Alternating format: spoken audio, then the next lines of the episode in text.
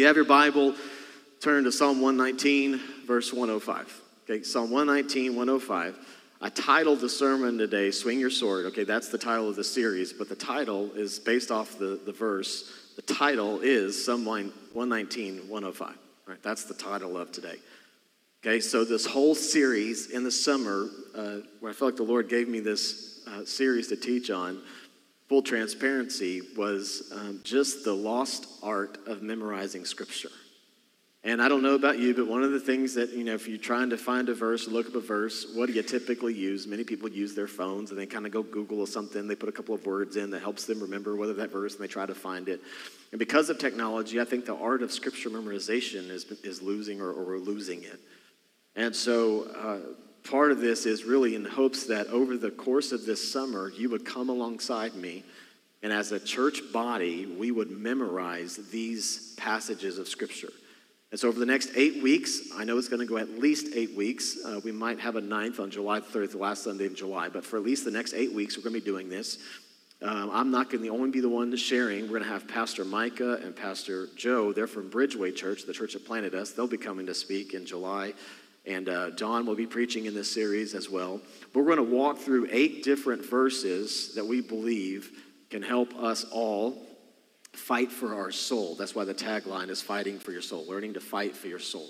And I think you do that through Scripture. And so today, I want to invite you to memorize our first verse Psalm 119, 105, okay? And many of you might know it, but you may not know it. But I want to teach on this uh, a little bit today. All right, Psalm 119, 105. Your word is a lamp to guide my feet and a light for my path. Now, that's the NLT translation. Uh, your word is a lamp unto my feet and a light unto my path, right? That's maybe the way you memorized it, New King James Version. But your word is a lamp to guide my feet and a light for my path. So the writer of this psalm has simply elected or chosen to allow the word of God to be the guide for his life. That is clear. He has elected and chosen for the Word of God to be the guide for his life. I have a question I want to ask you today. What guides your life? What guides your life? Everyone is led by something or someone. We are all led or guided by something or someone.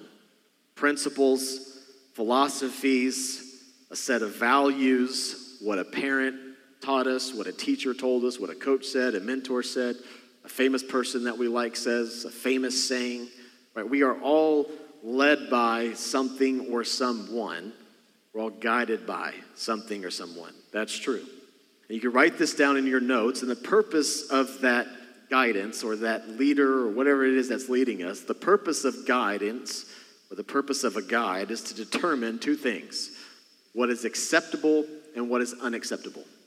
That's whatever guides us does. Whatever philosophy, whatever idea, uh, we, it simply allows us to understand, or we are electing really, whatever guides us a friend, a coworker, uh, whoever, okay, boyfriend, girlfriend, spouse, okay, we allow those people to come into our lives and they guide us. And if they guide us, what they're really doing is telling us what's acceptable and what's unacceptable. If you ever been whitewater rafting and you get a river guide, that river guide is simply going to tell you what's acceptable, what's unacceptable. Don't put, you know, your head out into the water. I don't know, don't jump off or, you know, or go down this, navigate this path, go to the right, don't go to the left, back up. And they'll instruct and guide what's acceptable, what's unacceptable. That's one way you think about somebody who's being guided or being led down a river. You think about a fishing guide. I remember I went fishing a couple of years ago. I'm not a big fisherman, uh, but I did catch uh, fish this day. We went on a river, did fly fly fishing, and had a river guide, and he told us where to cast in. And if we just cast in where he told us to, fish would hook right on. But if we went to where he didn't, then of course we wouldn't. And so it would help us catch the fish. Uh, what's acceptable area, what's unacceptable, what to do, rules about throwing hooks so you don't, you know, bring someone's eye out. Uh, a parent is supposed to help a child determine what is, uh, and I did put the word should. A parent is supposed to or should help a child determine what is acceptable or unacceptable behavior. Even anarchists You know, they have principles. Those who follow anarchy, right? Anarchists are guided by a principle. And the principle is no one should have a ruler. That's the principle. What is acceptable or unacceptable is simply up to the individual. That's what's guiding their life. But the writer of Psalm 119 has made a choice to allow God's word to guide his life. The word of God has become his chief influencer. Here's the definition of influence it's simply the capacity, we'll put it up, to have an effect on the character, development, or behavior of someone or something of the effect itself. It simply has the capacity to affect our character, our development, or our behavior. Simply put, the Word of God, according to this psalmist, he had chosen and elected to make this the influencer of his life the lamp unto his feet, the guide unto his path. Okay, so in the book of Jeremiah, I want to show you this. The book of Jeremiah, Jeremiah chapter 17. If you want to turn there, you can, or if you have your phone, you can, or you can look on your notes. But Jeremiah is writing to a nation of people who have elected to no longer make this the guide of their life. Now, these are people. This is not just a nation and organization, this is a group of people, a nation of Judah. The nation is on a downward spiral, the nation is falling apart. The people are worshiping false gods. They're allowing social injustice uh, they'd broken their covenant with God. In simple words, they had chosen to no longer follow the commands of God. They were no longer being guided by the word of God. Now, I find this interesting that on the Supreme Court building is Moses with the Ten Commandments, with tablets engraved in the stone of the east side, I believed. At the same time, the very Ten Commandments cannot be spoken to our schools. Just wrap your head about what happens to a nation when they decide and elect, as a nation, as a group of people, to no longer make the Word of God the lamp unto their feet and the light unto their path. Here's what happened to the nation of Judah, in case you want a little forewarning. Jeremiah 17 gives the description. In fact, you read the first seven chapters of Jeremiah, it'll unfold to you what's happening to this nation. But here's a little piece of it in Jeremiah 17. This is what the Lord says Cursed is the one who trusts in man. The nation of Judah was cursed by God, who draws strength from mere flesh and whose heart turns away from the Lord. Then verse 7 reads, but blessed is the one who trusts in the Lord, whose confidence is in him. And then verse 9, your favorite verse in all of Scripture. Your heart is deceitful above all things, it's beyond cure. I love this passage of Scripture. I had my staff memorize it because I just wanted to remind them they are so deceitful. Isn't that a good boss?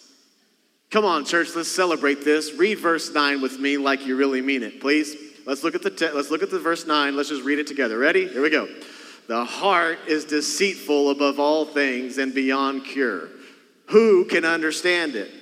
I, the Lord, search the heart and examine the mind. That's verse 10. So, verse 9 the heart is deceitful above all things and look at the statement that Jeremiah writes. I didn't write this, so don't get mad at me. He said, Your heart is so deceitful, it's beyond cure. Wow.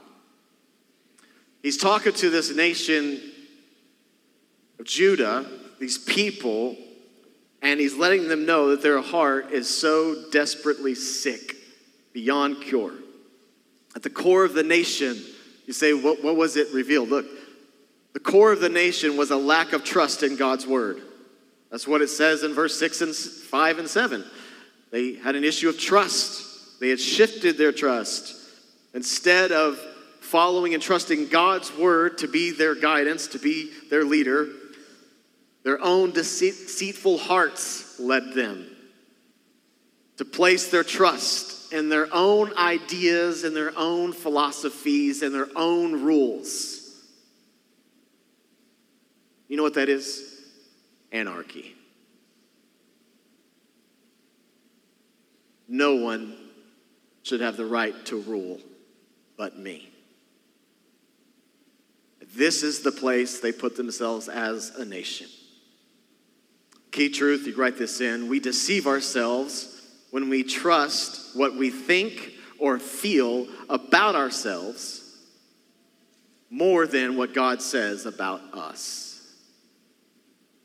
That is deception at its core. You begin to believe that what you think or feel about yourself or a situation, you might add, more than what God says about you. But this is what the people of the nation were doing. They were giving into a culture around them and had elected to not stand up or stand out to declare the truth of God's word. This nation of people knew the word, understood the commands, but had elected in the face of culture to not stand up nor stand out in fear of what the culture might say or think or do. So they began to simply allow culture to be their guide.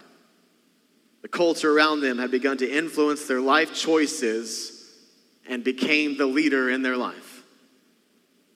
This is a key thought. I didn't say truth, so I'm put a thought into your mind, something to think about. You can write this in. When culture is our guide, then the one operating behind the culture becomes our guide. I want you to see this in Ephesians. I want you to see why I say that's a key thought, something to think about, something to meditate on. So let's look at Ephesians chapter 6 and why I say that to you. Paul writes this in Ephesians chapter 6 finally be strong in the Lord and his mighty power. Put on the full armor of God so that you can take your stand against the devil's schemes. For our struggle is not against the flesh and blood, but against the rulers, against authorities, against the powers of the dark world, and against the spiritual forces of evil in the heavenly realms. Paul says there's a war, spiritual war, and it's going on in a place you can't see in the heavenly realms. It's not in the physical realm, it's in the heavenly realm. In other words, there are spiritual forces of evil influencing the people around in our culture. So when you follow the culture of the world where Satan is, you're also allowing Satan to rule your life and govern your life. Now, the nation of Judah does not stand for God's word. Instead, they stopped placing their confidence in his word and started placing confidence in a man or in men or in their own ideas or their own thoughts or their own opinions. They stopped discussing what this said and started discussing what each other has to say on a matter. And this no longer became the authority of their life. And so God says, You're cursed because of it. Eventually, Babylon would come in and wipe out the nation, dismantle it, and destroy it. God's wrath is real and it's true. But it wasn't his will, per se, his wanting. It was a choice that the people had simply allowed uh, simply unmade and dealt with the consequences of it. Propose that thought to you. When you follow the culture, you allow who's operating behind the culture to be the one that guides you. And no longer are you allowing this, then, to be what's guiding every step. Notice the psalmist writes also that it's a guide for his feet. Like every step I take, this is what I'm following. Paul then, after talking about the battle, makes a fantastic statement, which where I'll spend the rest of my time. He says, Take the helmet of salvation, and then he says, The sword of the Spirit, which is the Word of God. The sword is the only offensive weapon in the spiritual armor that Paul mentions in Ephesians chapter 6, verses 10 through 17. It's the only offensive weapon the reason it's the only offensive weapon is because it's the only one you need. The word sword here is not a long sword. This is where we get the word machete from. It's a short one, it's more like a dagger. It would be used for close combat when you were in fighting. In other words, when the, heard it said like this, when the devil gets all up in your grill, you know. You ever had the devil up in your grill? Some of you have no idea what I'm talking about, but that's okay. I do. The devil gets all up in your face, all up in your business, gets up close and gets personal. Paul says when that happens, grab the sword. It'll go to work. Human philosophies, Paul would say, principles and strategies don't win spiritual battles. Man made methods don't win spiritual battles. Paul tells us that the weapon we use to fight is the Word of God. Three Greek, three Greek words for word, God's Word. I'll give them to you now. Because this word, word, really matters. Because he says the sword of the Spirit is the Word of God. And that word, word, really matters. So I want you to see this in Scripture in the New Testament. Three words given. The first word for the word word is the word graphe. Write this in your notes. It's the written word. It's the book. 2 Timothy chapter 3 verse 16 through 17 says all scripture, that word scripture is the Greek word where we get graphe, is God breathed and is useful for teaching, rebuking, correcting and training in righteousness so that the servant of God may be thoroughly equipped for every good work. Graphe is the written word. It's this right here. It's this. It's this right here. Those pages with those words. That's the word. Graphe. It's the written word of God. But how many of you know that you could have the written word of God right there in your pocket, on your app, or in your house on your coffee table, and it doesn't do anything by simply possessing the graphe, the written word? You have it, the written word. The written word is here. The written word is on the back of the tables if you need one. It's here, it's available. Paul does not use that word in the sword of the Spirit when he says, which is the word of God. He doesn't use the word graphe, he uses a different word. Here's the second word that we see in the New Testament. This word logos. We say logos or logos, which is the meaning of the word or the message. John 1 uses this word. It says, In the beginning was the Word, was the Logos. And the Logos was with God, and the Logos was God. He was with God in the beginning. So he refers to Logos as a man because Jesus Christ is the messenger. Jesus Christ comes and delivers the message, brings understanding to who God is and what he looks like. I'll give you another one that's used in Hebrews 4:12. For the word, that's the word logos was used there. For the logos of God is alive and active. Notice it doesn't say this is alive and active. This written word is not the word that's being used. This is not alive and active the meaning behind the message is alive and active. So we it isn't good just to do this. just try to fight off Satan. Just, you know, it ain't gonna help you much. Okay, I'm gonna be real honest. Putting this in your car to protect you from car accidents isn't gonna help you either. Hanging stuff from your rearview mirror isn't gonna help you either. That's the written word. I put a cross on my, I'm safe now. the written word is one thing, the message behind it is alive and active. So you can have this, but if you don't have the meaning, it ain't gonna do a lot of heart surgery on you. It says that's alive and active, sharper than a double edged sword. It penetrates even the dividing the soul and the spirit, joints and marrow. It judges the thoughts and attitudes of the heart. Let me just tell you, that's why many people don't like to read it. Because it'll do a lot of work on your heart. Nothing in all creation is hidden from God's sight. Everything is uncovered and laid bare before his eyes, of whom to whom we give his account. The purpose of the Logos is to expose the heart. In other words, it's God's MRI machine. It adjusts our thinking and feeling on a matter. He puts you into His Word.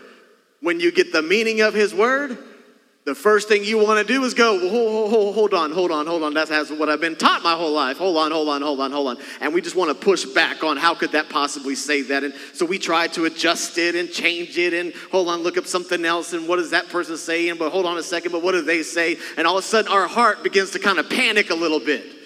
That can't possibly mean what it says it means. And as we go back and forth and we try to wrestle with it because your heart is so sick, Jeremiah says so deceitful.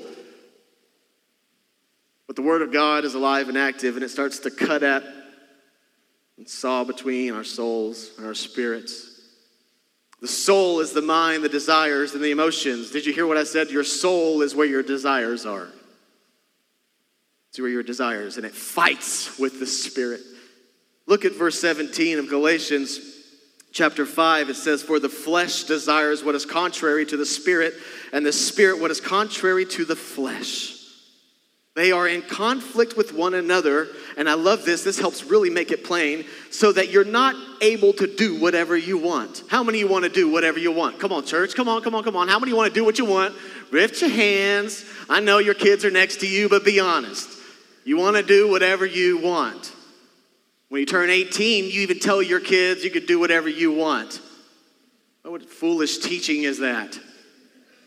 Some of us were told when we were growing up, well, when you're 18, you can do whatever you want. Well, it was bad teaching because I did and it didn't work out. Amen? So, but that's what we want. We want to do whatever we want. That's what the soul wants. It's sick. It wants to do what it wants to do. It does not want to be ruled. It wants to go wherever the heart takes me. Follow your heart is the worst advice possible on the planet Earth.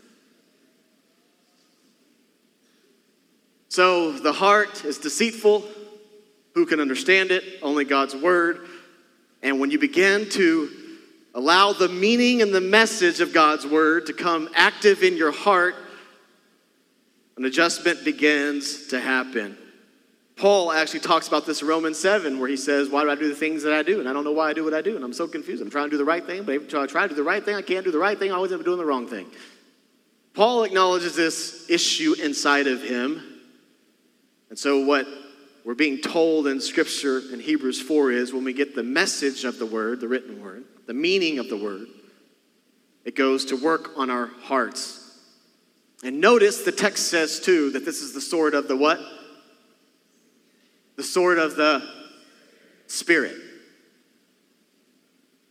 So, this is the Spirit's weapon. I want you to catch this. This is not your weapon, this is the Spirit's weapon that's operating inside of you.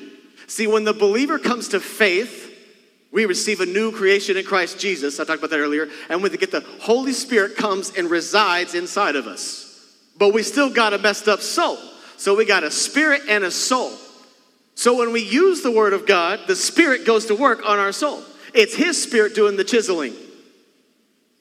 Which is why it's so easy to pass over our time with Jesus in the morning, but make sure we have our cup of coffee and watch ESPN and get caught up on the NBA finals. Just think about it. Because the Spirit wants to go to work. This is the sword of the Spirit. This is the weapon to which he fights, Ephesians 6 says. But Paul says we read the graphe, the written word, we get the logos, the message of the word. The moment we read it, we understand it, it goes to work, dividing up the lie in our soul and reveals truth to it. And they begin to be in conflict. But the third word, and it's the word that we see in Ephesians 6 17 is the word rhema. Rhema is the spoken word, it's the speech. It's the proper translation would be the utterance of God's word. The utterance of the word. Rhema is what happens when we read the written word, take the meaning of the written word, and speak it. This is why I'm saying to you that so important we understand and memorize Scripture, not for just memorizing Scripture's sake, but because it's the weapon to which the Spirit uses to fight off the flesh and to allow His Spirit to reign in our life. When God's word is spoken, it divides, watch this, our views from His view. Did you hear that? When God's word is spoken, it divides our view, the soul, our personal opinion view and his view. How many of you ever had a debate with God on his own word about what it really means? How many of you ever won the argument? Okay? The soul and the spirit, but when I speak it, all of a sudden, the soul backs up and begins to operate underneath the words of God and adjusts our views, our opinion of truth. It adjusts our opinion of truth to His truth. You speak His word, and it adjusts your opinion on a matter to His truth. Our perspective to His perspective. By the way, Satan does not care when you say these words. In my opinion, dot, dot, dot. He could care less about your opinion. Air opinion all you want. Or he could care less when we say, well, some people say, well, some people say. He loves it when you say, well, some people say, or they say. I think this is what so and so says, this is what so and so believes. But let me tell you what happens. Whenever you begin to say this, here is what God says on a matter, Satan heads for the hill, hills. See, the, the Texas just came out of me, the heels, the, the hills. He flees, he takes off running. And Jesus models for that for us in Matthew 4. Watch this. Matthew chapter 4, then Jesus was led by the Spirit into the wilderness, be tempted by the devil. Did you catch that? He was led by the Spirit, by the way, to be tempted by the devil. Do you know the Spirit likes to fight off Satan? I think the Spirit took Jesus just to shut the devil up. Look at it. The Spirit led him. I'm taking you into this battle so you can slice them up. You know, God will lead you into conversations with coworkers just so you can slice them up and deliver truth. Lead you into the battle, into the wilderness, because I'm trying to speak truth. Watch this. So after fasting 40 days and 40 nights, he's hungry. of course he is. The tempter came to him and said, If you are the Son of God, tell the stones to become bread. He tempts him right there in his hunger pain. He's got a hunger pain. You've had hunger pains? He has a hunger pain. Satan loves to tempt you right where your pain is, by the way. That'll preach a whole nother sermon, won't it? Think about that. Wherever your pain is, God, Satan will tempt you wherever your pain is. What they said to you, what they did to you, how they treated you. I'm going to push right wherever your pain is. So, how does Jesus respond in that moment? Three words It is written. And then he quotes Deuteronomy 8 Man shall live, by bread alone, but by every word that comes from the mouth of God. And he continues on to do the same pattern multiple times until eventually, after the third time, Satan's like, I'm out of here. But every time Jesus comes back with, It is written. It is written, it is written, it is written, it is written. Fight for your soul with the words, It is written, it'll change your life. The reason this is so powerful is because of this. Write this in. When we speak the words of God, our souls get in alignment with His word. You see, your soul is not in alignment with His word, the spirit is in alignment with His word. So when you begin to speak His word, your soul gets in alignment with the spirit, and all of a sudden the spirit begins to reign, and you start living a life that's contrary to the flesh and more contrary to the spirit. You start living according to the spirit and not according to the flesh. And you do that when you speak His word. You speak His word, all of a sudden your soul gets in alignment. Take, talk to any athlete or coach, and they will tell you one thing is necessary for victory, and that is commitment. Commitment is necessary for victory. And let me tell you here today, final thought the degree of our commitment to God's word determines the degree of our spiritual victory. The degree of our commitment to God's word determines the degree of our spiritual victory. I could say it like this, and I think it holds still the same truth. The degree of our commitment to God's word will determine the degree of our soul's victory. If your soul is in shambles at times, joy, no peace, anxiety, depression, worrisome, whatever it may be, okay, lack of rest for the soul, anger, hatred, jealousy, envy, and sins like that that all originate from the heart. When you speak God's word into the situation, into the matter,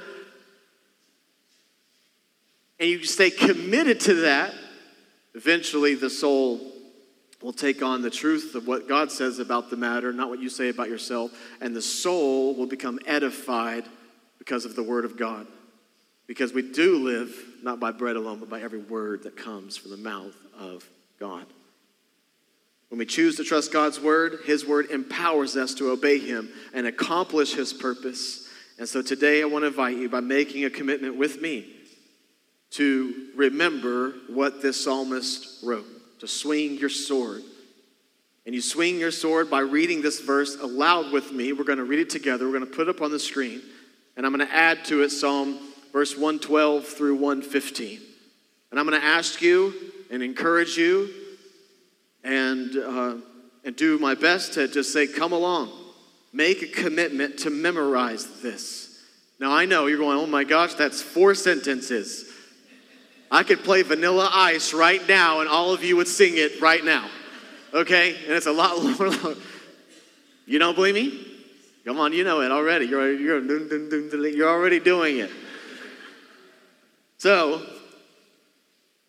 it's somebody saying it right now. I heard, thought I heard it, yeah. So, all right, stop. See that? Look at you. All you 90 club goers, you know? Look at that. All I said was, all right, stop. I'll collaborate and listen. All right, your word. Now look at that. You know Vanilla Ice better than you know Psalm 119, 105. Applaud yourself. You're doing incredible out there. I'll tell you, your soul has got good chances of survival. Come on. All right, a little laughter, but let's look at the text. Let's read it together. You ready? Let's do it. Swing this sword. You ready? Here we go. Your word, come on, is a lamp to guide my feet and a light for my path.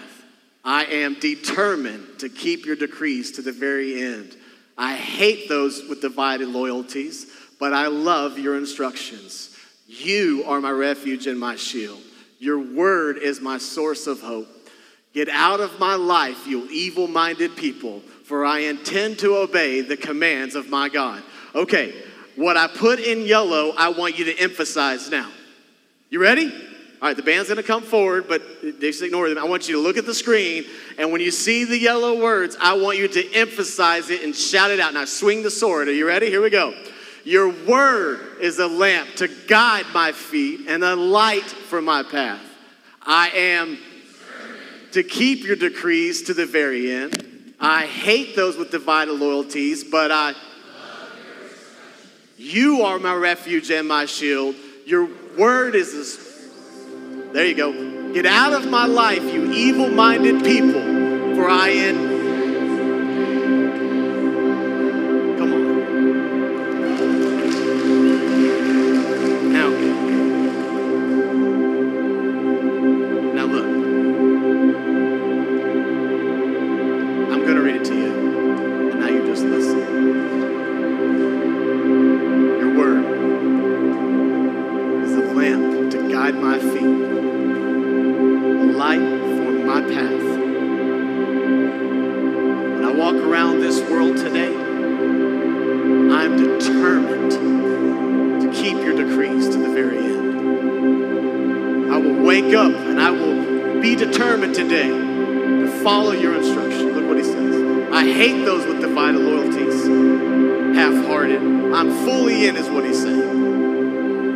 Love your instructions. You know why he can love his instructions? Because he trusts his instructions. I love your instructions. You are my refuge, my shield. Your word is my source of hope. Get out of my life. Gotta tell some people around you in your world today, get out of get out of my head. Get out of my life, you evil-minded people. For I intend, I'm committed, I'm in, I'm determined. I intend to obey the commands of my God.